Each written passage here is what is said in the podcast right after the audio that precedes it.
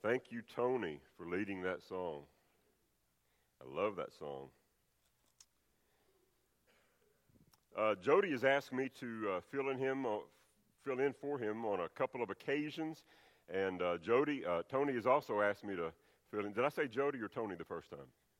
Jody has asked me to fill in for him. Tony has also asked me to fill in to lead singing, and I'm either uh, in Africa or I'm preaching somewhere else, and uh, just haven't had the opportunity. So I'm so uh, happy this morning that it has worked out that I have been able uh, to be here with you this morning. Um, Tony, this is a coat and a tie. This is just saying.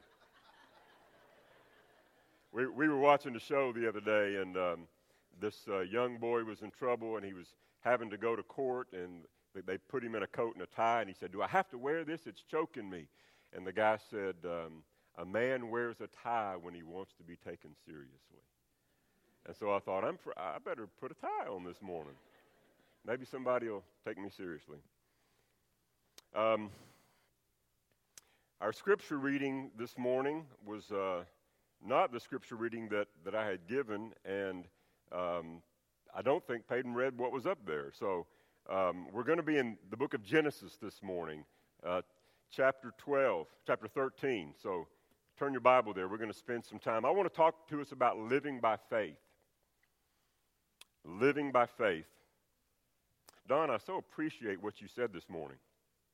I really do. Bringing our best to God. Had I known you were going to talk about that, I may have preached something differently this morning. But um, since uh, Don did not use the parumpum nobody goes home today and says that we use drums in church, okay? Didn't happen.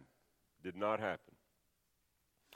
Uh, as you know, I go back and forth uh, to Ghana. Now we're also working in, in Togo and uh, the work is going extremely well. God is blessing it. Um, he is blessing it beyond our wildest imagination, and that brings forth some challenges. Some might say problems, but uh, when you're growing as rapidly as the church is growing there, there are some unique challenges. I want to just say thank you to the uh, elders uh, here at Pine Tree for your kindness, your graciousness uh, in helping us out.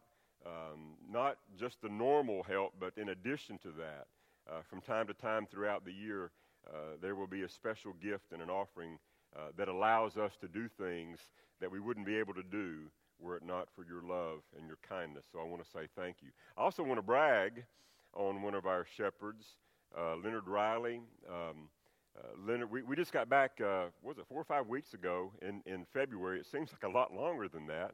So much has happened. But um, we always go and do our own things when we're there. Uh, they send us to all these different villages, so very rarely do we ever get to work uh, together. But uh, we were together on a Sunday, a big um, church camp in uh, in Togo, and so Doc, I think he he did the Bible class, and then I delivered uh, the sermon with a, a, brief gospel presentation. And then I said, at the, at the end of this, I want everybody who's not yet obeyed the gospel, who's not been baptized, I want them to, to meet us in the back, and we're going to have a little study. And so we got back there, and uh, Leonard uh, did the study. And uh, it was, it's just so exciting to see um, a shepherd, a man of God, uh, just get so excited about pres- presenting the gospel. Uh, he, he, he scoots to the edge of his chair and he starts getting excited and worked up. Can anybody see Leonard getting a little bit excited? You know what I'm talking about? Yeah? And so he gets excited and he, he, uh, he just presents the gospel, and I'm just sitting there looking at him like, yeah, this is awesome. I, I just love seeing his energy and his passion. And um, I think we had like 17 baptisms uh, that Sunday. And um, I, I, just wanted, I just wanted to brag on Leonard uh, to you because his love uh, for God, his love for the lost, uh, is so, it runs so deep. His love for you, his love for this church uh, is, uh, is just fun to see. And so um, I just wanted to, I wanted to say that, brother. I love you. And um, I hope, I hope that I said that the way that you wrote it out. Yeah. I left off the part about having good hair and being good looking. I didn't think that was appropriate this morning for church. Let me get my other my other glasses out here. I gotta I gotta go back and forth if I'm to read anything this morning. Um, I take it very seriously when I get to stand up in front of somebody and and uh, present the Word of God. So I want to read from the Word this morning. Get, I think, situated here. Genesis chapter 13. When, when we're in Ghana, when we're in Togo, it seems like every, everything we do is just walking by faith.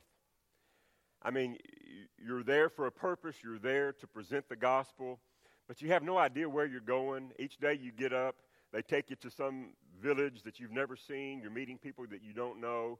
Uh, we're working with guys that you're just trusting that God uh, is putting the words from your mouth into their language and, and He's putting it into their language so that people are hearing and understanding. There's a lot of faith that it takes to, to go and to, and, and to do that. And it seems like every day is just a walk by faith. Uh, you may have plans, but those plans may change. You don't know uh, how God is going to use you that day or, or how things are going to turn out. It's just in His hands. And that's what I wanted to share with us this morning a little bit about living by faith. What does it look like to walk by faith? Genesis chapter uh, 13, the word of the Lord says this.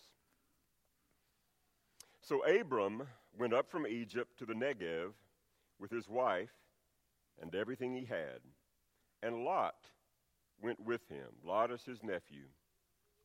Abram had become very wealthy in livestock and in silver and in gold. From the Negev, he went from place to place until he came to Bethel, to the place between Bethel and Ai, where his tent had been earlier and where he had first built an altar.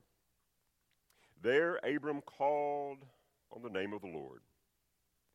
Now Lot, who was moving about with Abram, also had flocks and herds and tents. But the land could not support them while they stayed together, for their possession, possessions were so great that they were not able to stay together. And quarreling arose between Abram's herdsmen and the herdsmen of Lot. The Canaanites and Perizzites were also living in the land at that time. So Abram said to Lot, Let's not have any quarreling between you and me, or between your herdsmen and mine, for we are brothers or, or close relatives. Is not the whole land before you? Let's part company. If you go to the left, I'll go to the right.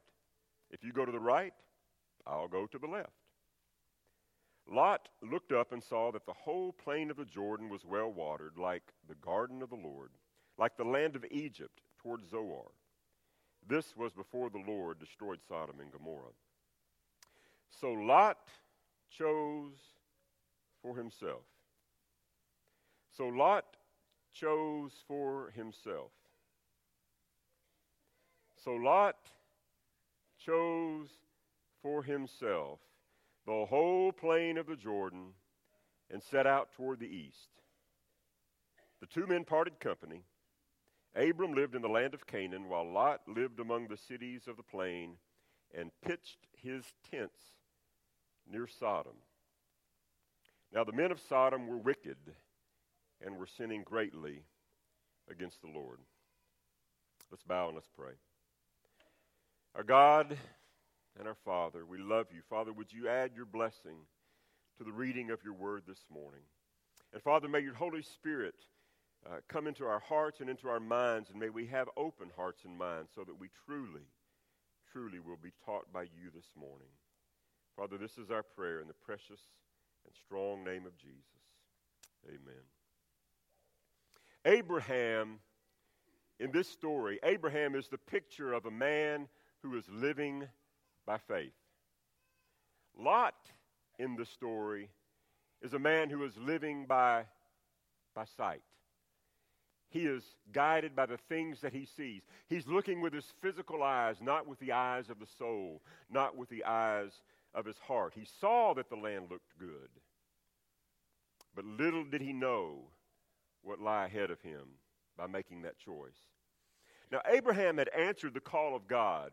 We see back in, in chapter 12, back when he was living in Mesopotamia, God had called him, and Abram had answered the call of God, but he didn't know where he was going.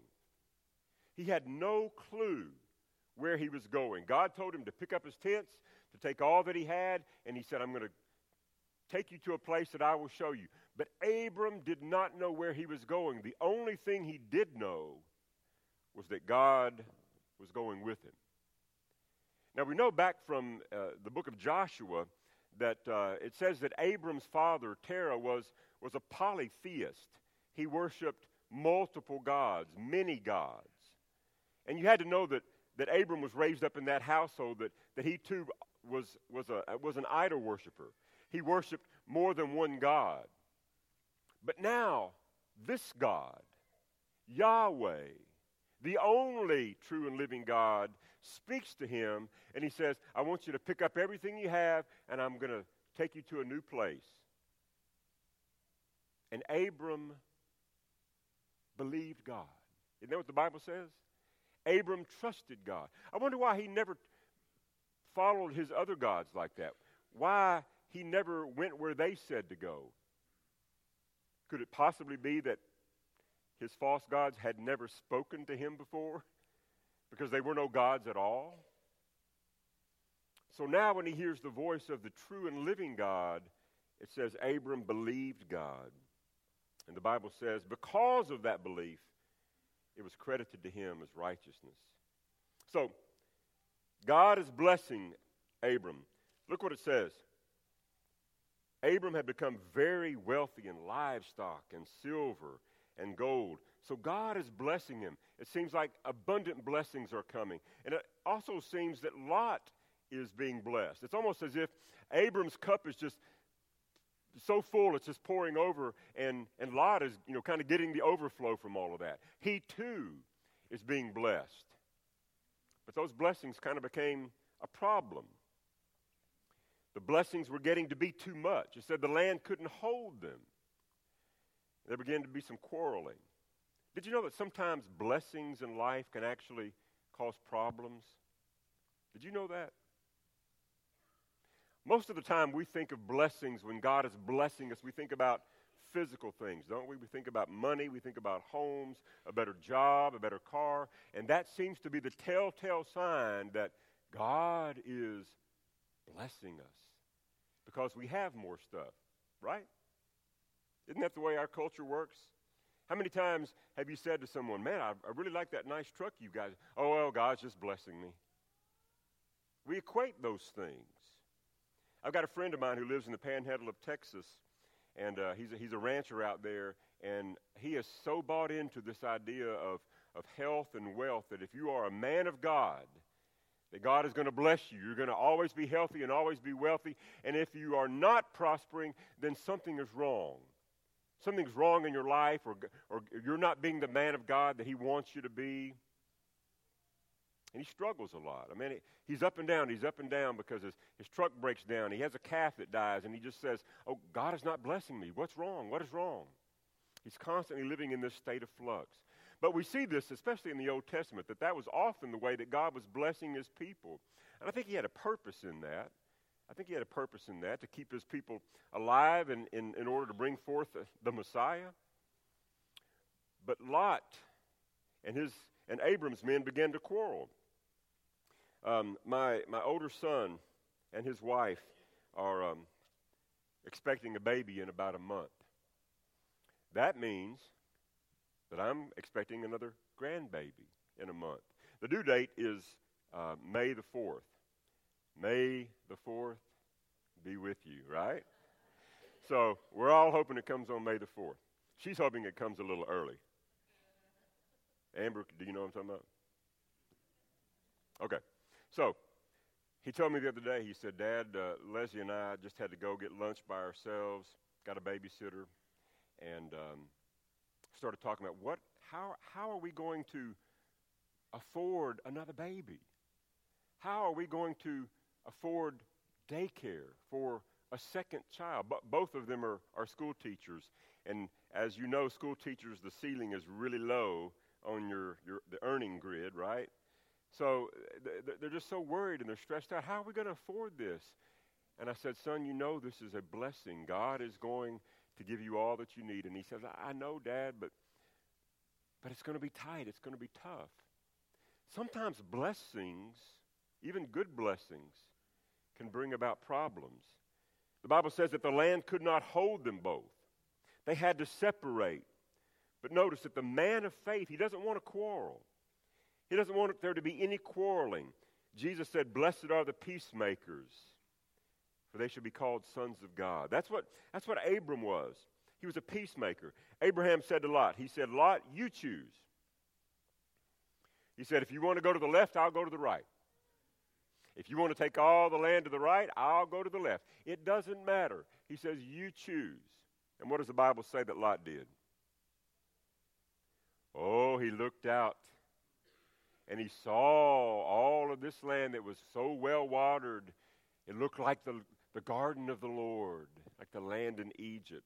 He saw for himself. He was looking through physical eyes. Did Lot stop and, and pray and say, Oh God, Father Abraham, who's going to have many sons, Father Abraham, has asked me to choose.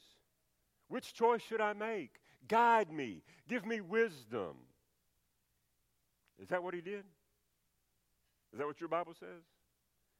No, my Bible says that Abraham said, You choose. And Lot looked around and said, Oh, this is the best land right here. Who should have been making the choice?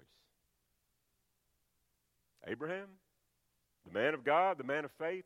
But he said, No, no, no, you, you make the choice.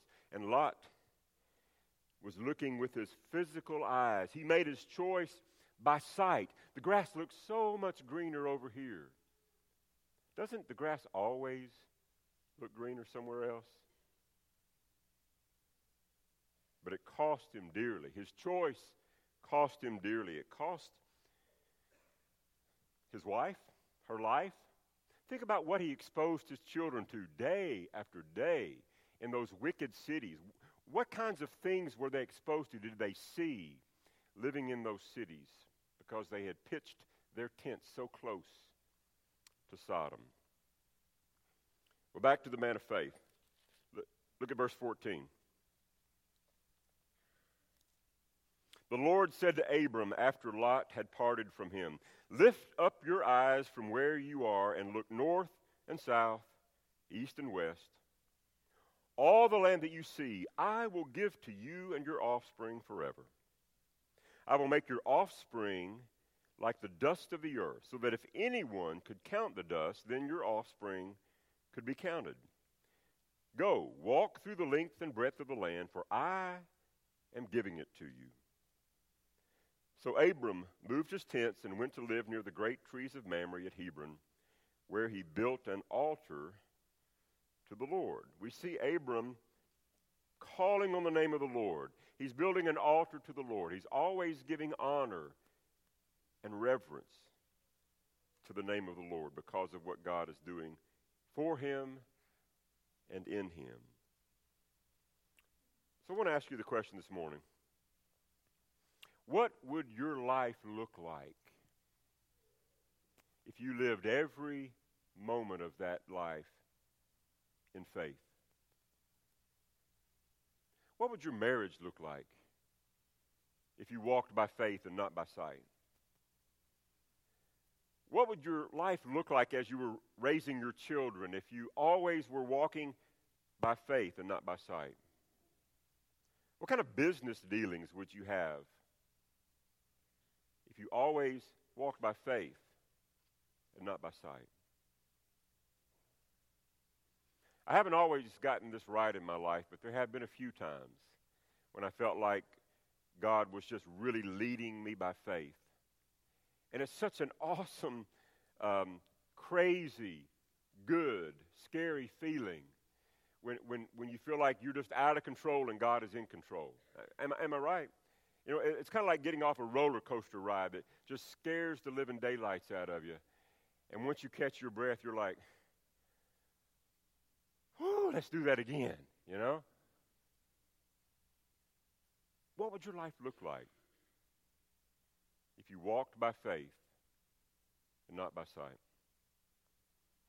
Let me tell you a story. When, when Paul and I were living in Oklahoma City years ago, we've been married for a little while, and um, we decided that we wanted to, to have a baby. And um, from about the time we started um, thinking about that and praying about it, about a year went by before um, she got pregnant with Haley. It wasn't for lack of trying, but it, it just took about a year, you know, to to to have the baby. Sorry, that, that's the truth. Anyway, we're we're just family, right? I mean, we're just. So anyway, she gets pregnant, and she's teaching school. She's in her third or fourth year of teaching. She just got a job at at the high school there, Putnam City High, and um, found out she was pregnant. Haley was born in February, so by the time she took her maternity leave, she had about four or five weeks of school left.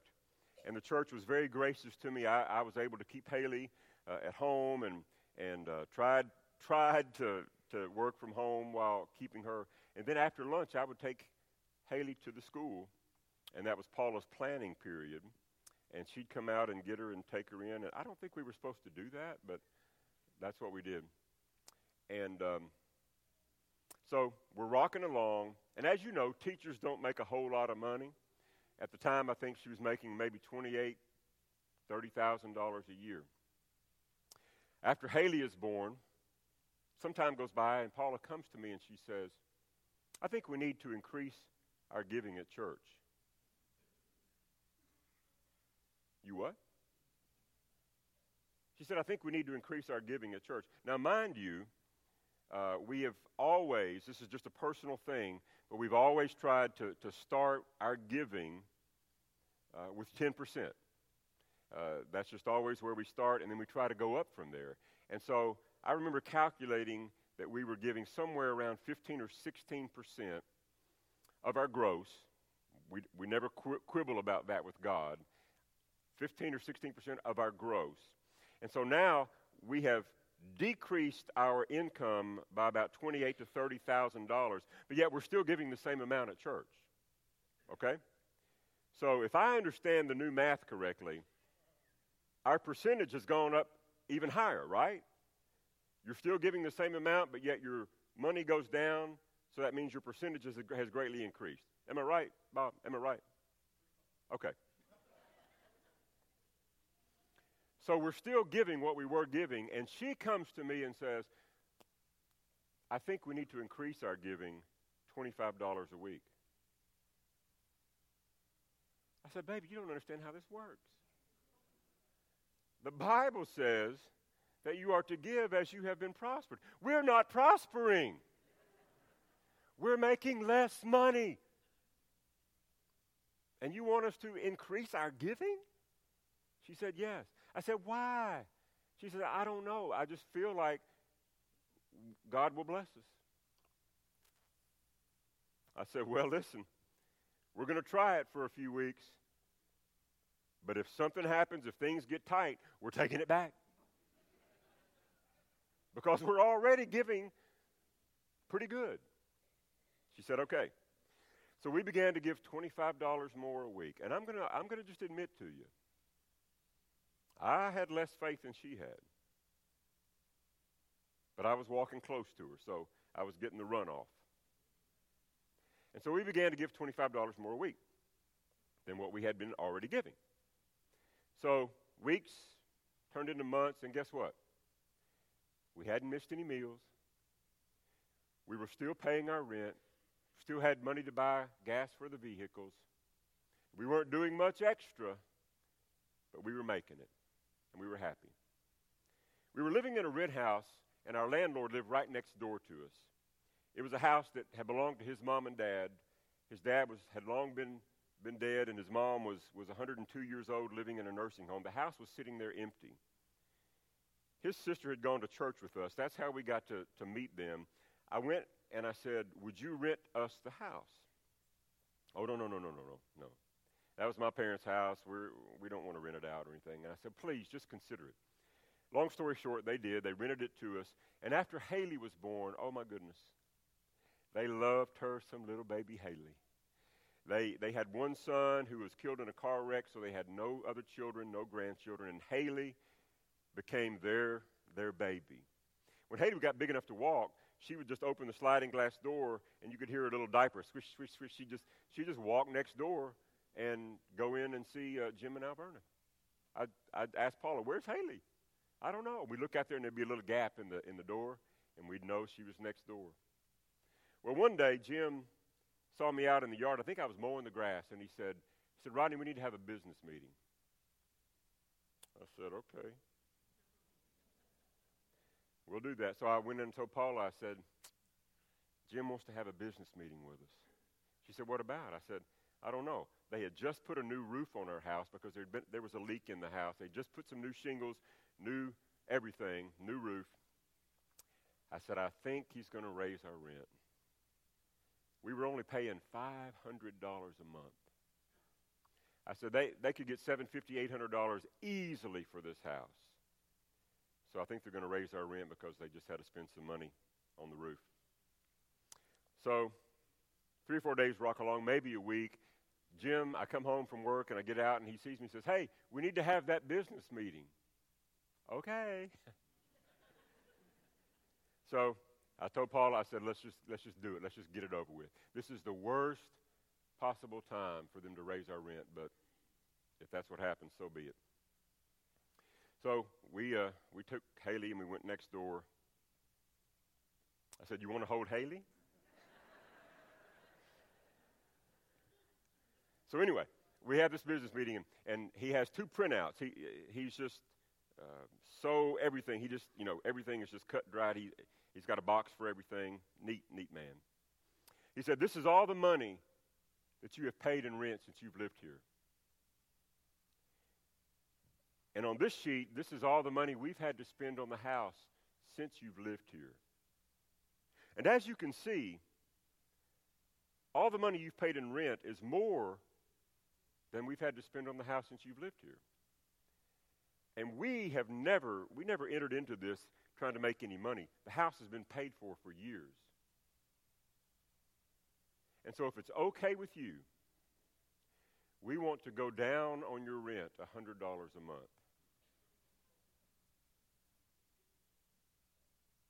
So I, I reached down on the floor and I picked my jaw up. I said, You, you want to go down $100 a month on our rent? He said, If that's okay with you. I said, Let me have a little meeting with myself. It's okay. It's okay with us. Who does that? Who goes down on somebody's rent?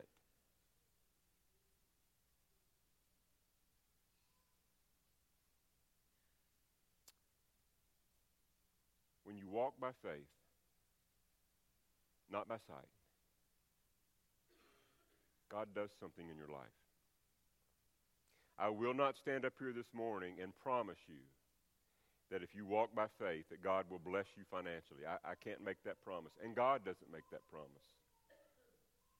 But I will promise you that if you walk by faith and not by sight, God will do amazing things in your life.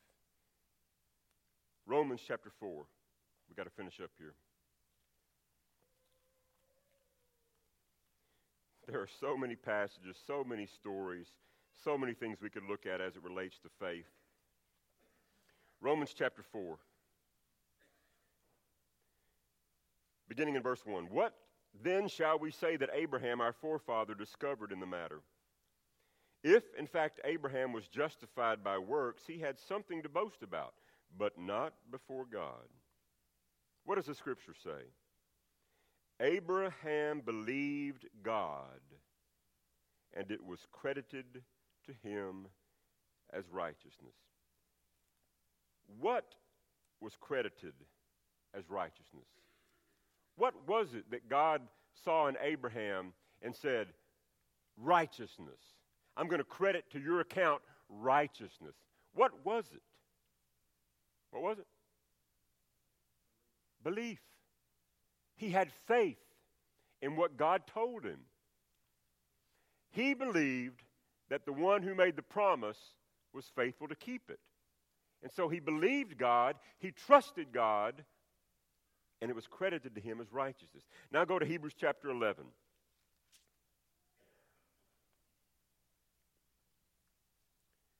This is called the Hall of, of Faith by, by a lot of folks. The, the Hebrews chapter 11 is so rich.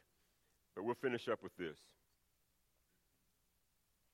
Beginning of verse 8. By faith, Abraham, when called to go to a place he would later receive as an inheritance, obeyed and went, even though he did not know where he was going. By faith, he made his home in the promised land like a stranger in a foreign country. He lived in tents, as did Isaac and Jacob, who were heirs with him of the same promise. Look at this. For he was looking forward to the city with foundations, whose architect and builder is God. He could see something with the eyes of his soul, with the eyes of his spirit, that he could not see physically. By faith, Abraham, even though he was past age and Sarah herself was barren, was enabled to, to become a father because he considered him faithful who had made the promise. And so, so from this one man, and he as good as dead, came descendants as numerous as the stars in the sky and as countless as the sand on the seashore. All of these people were still living in faith when they died. This is important. Look at this. They did not receive the things promised, they only saw them and welcomed them from a distance. Wouldn't most people today say, wow, what a jip? These people were promised something, and yet God didn't deliver on it. All they did was see it from afar. They never actually got to experience it. Man, they got gypped. But notice, they admitted that they were aliens, they were strangers on the earth. People who say such things show that they're looking for a country of their own. If they had been thinking of the country they had left, they would have had opportunity to return. But instead, they were longing for a better country, a heavenly one. Therefore, God is not ashamed to be called their God, for he has prepared a city for them. God is not ashamed to be called their God because they have faith because they believe, because they trust in the one who made the promise. That even though we couldn't see it, even though we just welcomed it from afar, they did not waver in their faith. But the Bible says that when they died, they were all still living by faith. Paul quotes from Habakkuk chapter 2 and Romans chapter 1 when he says, The righteous shall live by faith. The righteous will live by faith. All too often in our lives, in my life, I want to see how it's going to work out. I want to see the I want to see the end before the beginning. I want to know how this is going to turn out. If it's not going to turn out very well, then I just don't want to do it at all, right? But where's the faith in that? Where's the faith in that? Luke chapter 18, Jesus is, is speaking and telling some stories as he often did.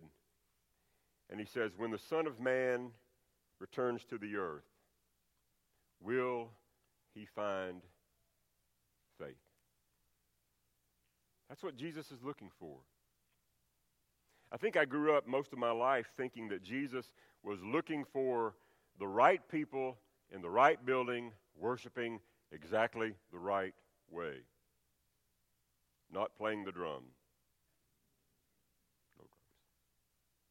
I used to think that that's what Jesus was looking for. My grandmother used to tell me, I was always invited to, to come to church with other, other kids, but I was never allowed to go visit. Now, they could come to church with me, but I was never allowed to go visit one of their churches. I said something to my grandmother one time, And she says, Oh, no, honey, you can't do that. I said, Well, how come? Because they can come to my church, but I can't go to theirs. And she said, Well, if Jesus came and you were in that other church, he wouldn't know where to find you.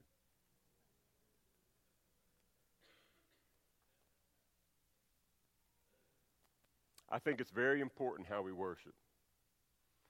I think it's very important that we spend much time in the Word and try to do things as best we can, as pleasing to God as we can.